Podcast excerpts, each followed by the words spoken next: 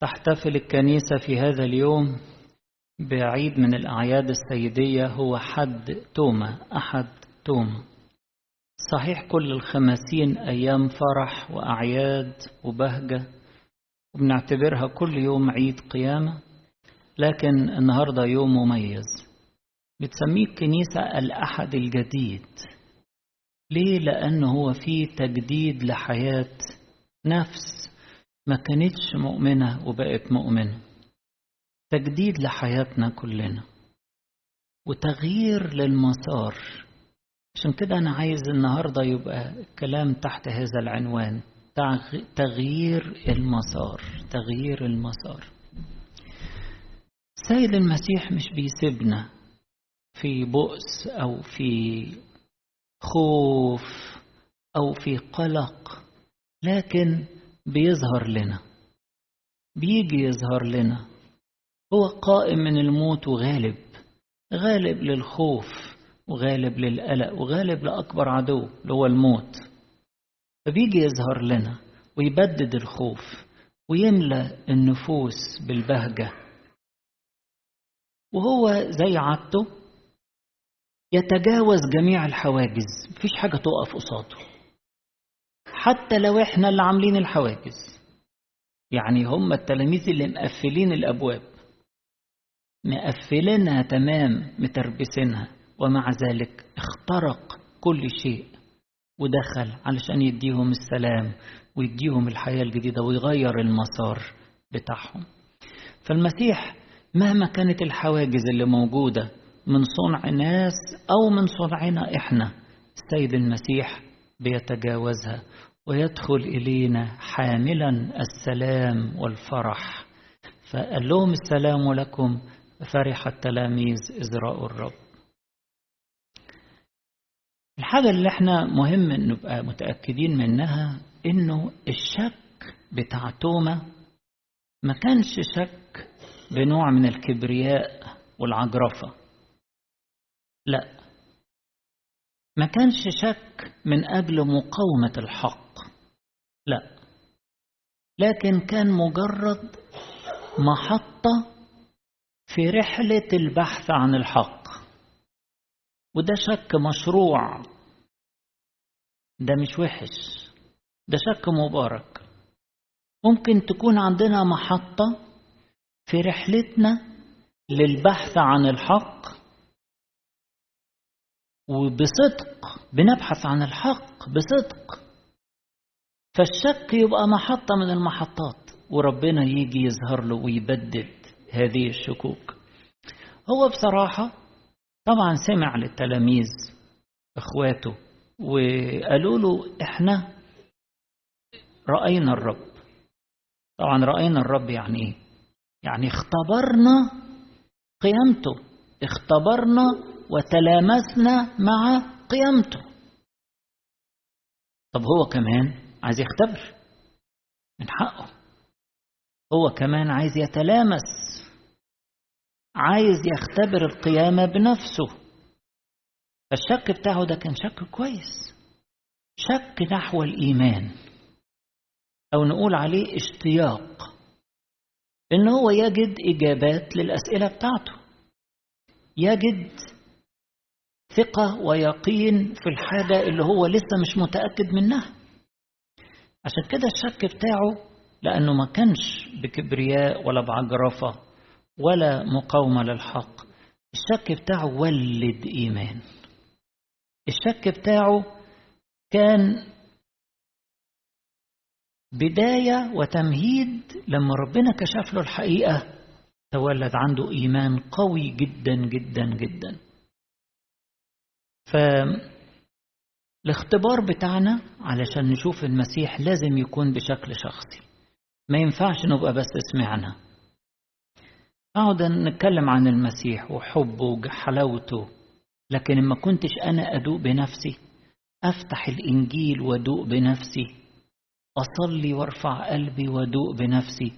إن ما كانش فيه اختبار شخصي زي كده يبقى كل السماع ده هزيل وضعيف وهش ومع شوية هوا كده شوية مقاومة شوية متاعب تبص تلاقي الواحد انهار وإيمانه انهار. برضه بصراحة السيد المسيح عايز تلاميذه والشهود اللي هيشهدوا له يكونوا مالين إيديهم ولا إيه؟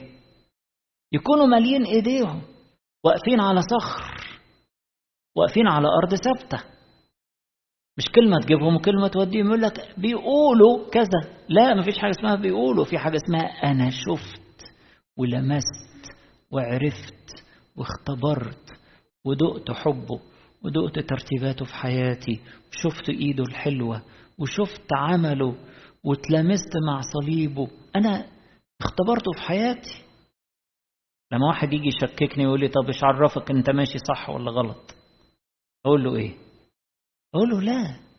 ده أنا عيش ده أنا عشرات السنين مع ربنا. وعشرة طويلة دقت فيها حب ودقت فيها صدقته ودقت فيها رعايته ودقت فيها قد إيه سندني ودقت فيها قد إيه كنت خايف ونجدني وظهر لي وعطاني سلام في وسط الضيقات. هو ربنا كمان يحب اولاده يكونوا كده يكونوا مختبرين عشان كده بيظهر له. عشان كده بيظهر له واللي أكد لنا برضه فكرة إن توما كان الشك بتاعه مش مقاومة للحق إن هو كان حاضر مع التلاميذ ومستني. زي واحد عايز يوصل للحقيقة فبيحضر الكنيسة باستمرار وعارف إنه هيسمع كلمة ربنا وعارف إن هو هيصلي وربنا يكشف له يفتح إنجيله باستمرار وربنا ينور له قلبه وذهنه. بيصلي باستمرار بيحب يبحث ويطلب الحق فربنا ينور له. في الفقرة اللي إحنا سمعناها دي جت كلمة الإيمان اتذكرت كلمة إيمان ومرادفتها سبع مرات.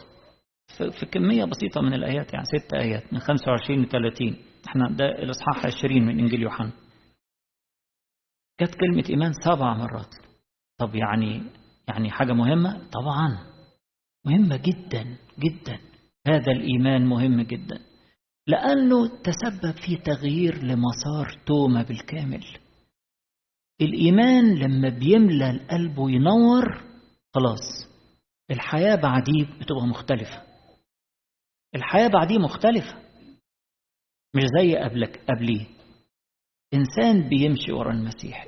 إنسان بيسلم حياته للمسيح. إنسان بيعلق كل مستقبله على كلمة ربنا على وعده على الرسالة اللي ربنا بيديها له. مش ياخد اللي على مزاجه وما ياخدش اللي على مزاجه. لا ده بيعلق كل حياته على كلمة ربنا. فتلاقي تغيير كامل في الحياة تغيير كامل في المسار. إذا كان فعلا إحنا التقينا بالمسيح القائم فلازم يكون في حاجات علامات كده علامات بتبين إن في تغيير حصل في المسار. تغيير حصل. قراءات الكنيسة اللي حطها لنا النهارده عجيبة جدا. كلها في الاتجاه ده. تغيير كامل للمسار بعد لقاء المسيح القائم. اللطيف إنجيل العشية وإنجيل باكر بيتكلموا عن إيه؟ حد يفتكر؟ صيد السمك. المعجزتين بتوع صيد السمك. واحدة قبل القيامة جت في لوقا خمسة في بداية خدمة المسيح. واحدة بعد القيامة جت في يوحنا 21 حصل بعديهم تغيير في المسار. الأولانية عارفينها؟ كان لسه المسيح بيعلم الجموع. فاستأذن بطرس قال له ممكن استعمل المركبة بتاعتك وبيعد شوية عن الشط عشان الناس تسمعه وتبقى شايفاه بدل ما تزحمه وبدأ يعلمهم. وبعدين قال لبطرس إيه؟ كلمة واحدة عشان يختبر قوته. بطرس يختبر قدرة المسيح وقوته. قال له ابعد إلى العمق والقي الشباك للصيد. تلقي إيه؟ كلنا عارفين طبعا. لما عد صيد الصيد بيبقى بالليل ما يبقاش الصبح لأن السمك بيهرب من النور الجامد ينزل في القاع. والشبكة هي على وش على وش المية أول متر كده من المية تبقى مفرودة متر بس من المية مربوطة من تحت برصاص ومربوطة من فوق بفل كده يعومها فتبقى مفرودة. فكل الصيد بيبقى بالليل وهم أصلا طول الليل بيصطادوا ما طلعوش حاجة. فحاجة مش منطقية. القوا شباككم الشباك لميناها ونظفناها ولميناها وطبقناها علشان هنفردها بالليل. هنبتدي نصطاد بالليل. لا. ادخل للعمق. عمق والسمك في العمق. السمك بيبقى في المية الضحلة شوية والقوا شباككم للصيد. وده مش معاد. ده إحنا في نص النهار. وبالفعل أطاع. واختبر قوة ربنا لما أطاع. لما اختبر قوة ربنا وطبعا ما لحقش يعمل حاجة غير إن هو يلحق نفسه بدل ما الشباك بتتقطع والمراكب هتغرق. طلبوا من المساعدين بتوعهم شركائهم كان يعقوب بن زبدي ويوحنا بن زبدي جابوا المركب الثانية بتاعتهم. ملوا المركبتين بالسمك والمركبتين كادتا تغرقان. طبعا يعني عبال ما يعني سيطروا على الموقف وطلعوا على بره وطلعوا المراكب على البر خلاص في أمان ركع تحت رجلين المسيح. وقال له اخرج من سفينتي يا رب فإني إنسان خاطئ. أنت مستوى تاني. أنت مستوى تاني. قال له لا ده أنا جاي أغيرك للمستوى التاني ده. أنا جاي علشان أرقيك للمستوى التاني ده. أنا جاي علشان تختبر قوتي. ما في ناس بتشوف المسيح كده وما بتختبرش حاجة. لأنهم ما بيسمعوش كلامه يسمعوا من هنا ويطلعوا من هنا. فما بيختبروش قوته. ما بيختبروش قوة القيامة في حياتهم. وبالتالي ما فيش تغيير للمسار.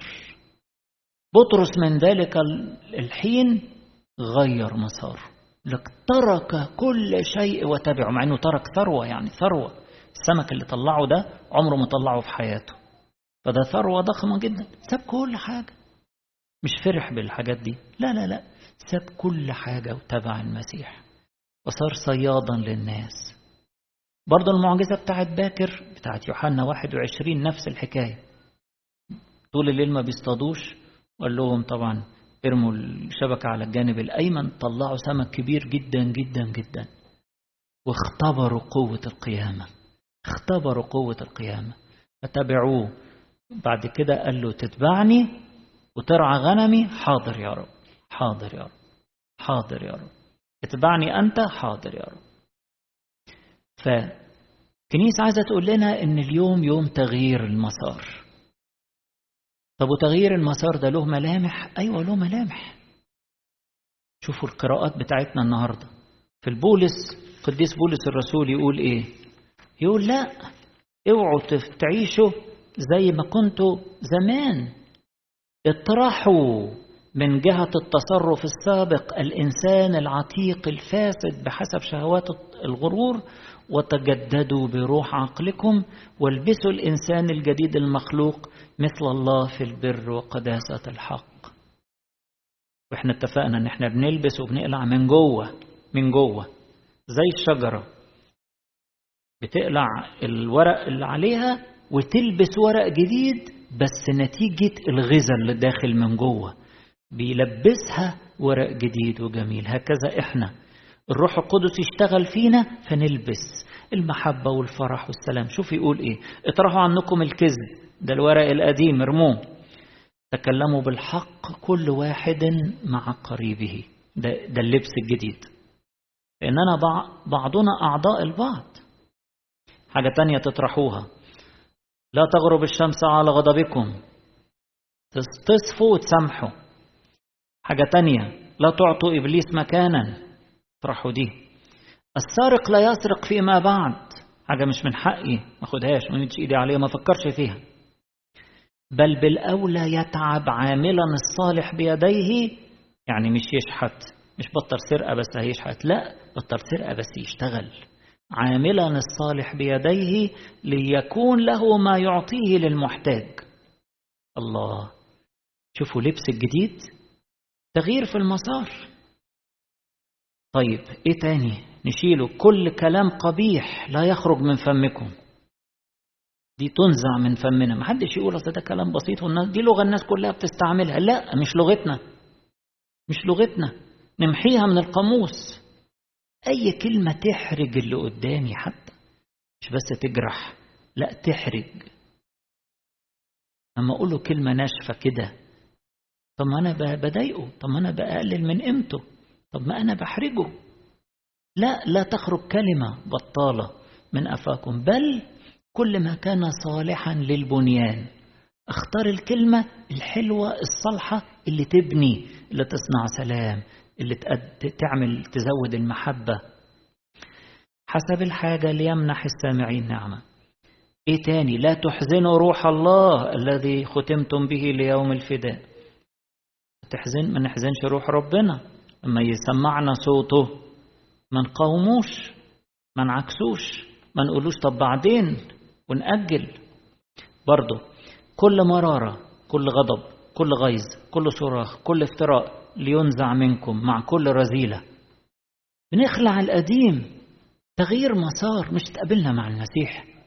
فاحنا نفضل على البالي العتيق اللي, اللي بقى ريحته وحشة طالعة مش نقلع الحاجات دي ونلبس الورق البالي الدبلان ده يترمي ويبقى فيه جديد في جديد. عشان كده يقول إيه؟ كونوا لطفاء متحننين مسامحين بعضكم لبعض كما سامحكم الله أيضا في المسيح. برضو القديس يوحنا في الرسالة بتاعته أنا ماشي كده بقول لكم إزاي؟ الكنيسة عايزة تقول لنا النهاردة يوم الج... يوم الأحد الجديد يوم تجديد المسار يوم تغيير المسار. بيقول كده بيقول الظلمة قد مضت والنور الحقيقي الآن يضيء. قديس يوحنا في رسالته الإصحاح الثاني. وبعدين إذا كان في لسه بغضة في القلب يبقى إحنا لسه في الظلمة. إذا كان في لسه شايل وفي مرارة في قلبي أو بعيد عننا الكراهية يبقى إحنا لسه في الظلمة. من يحب أخاه فهو ثابت في النور وليس فيه عثرة. أما من يبغض أخاه فهو في الظلمة وفي الظلمة يسلك ولا يعرف أين يذهب لأن الظلمة أعمت عينيه. طبعا عايش في الظلمة فبيتخبط بيتخبط لأنه مش شايف. في الإبراكسيس بيحكي العظة الجميلة بتاعة القديس بولس الرسول للناس اليونانيين في أتينا إحنا عارفين طبعا إن في سفر أعمال الرسل بيضم عظات كتيرة. من ضمنها عظات للقديس بطرس الرسول في بداية السفر وثلاث عظات كبيرة للقديس بولس الرسول لثلاث أصناف من الناس. واحدة في الإصحاح 13 ليهود داخل مجمع يهودي. واحدة في الإصحاح 17 بتاعة النهاردة. ده كان في السوق في أتينا لليونانيين اللي هم ما يعرفوش العهد القديم ولا يعرفوا عن ربنا. غير يعني يعرفوا ان هو الخالق ولذلك بيكلمهم بلغتهم. ووعظة تانية في الإصحاح 20 عن الخدمة بيتكلم فيها الخدام الأسقفة والكهنة بتوع منطقة أفسس وما حولها فدي الوعظة التانية الشهيرة للقديس بولس الرسول. فبيقول لهم بيكلمهم عن إزاي ينتقلوا من الظلمة للنور. قال لهم أنا شايف أنتم متدينين. وشايف ناس كتيرة بتعبد يعني آلهة كتيرة بس أنا ملاحظ إنه أنتوا يعني كاتبين حتى لأحد في أحد المذابح لإله مجهول. عارفين الإله المجهول ده اللي أنتوا بتجهلوه؟ اللي هو خالق السماء والأرض الإله العظيم إله الآلهة. أنا جاي أبشركم بيه. ده هو ده أحبنا.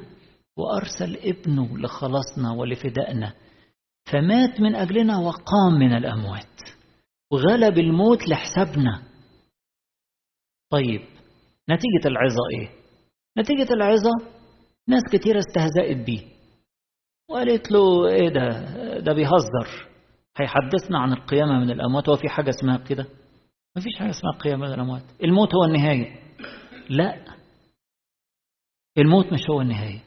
بعد ما المسيح جه وغلب الموت فأعطانا سلطان على الموت من آمن به فسيحيا ويبقى حيا إلى الأبد.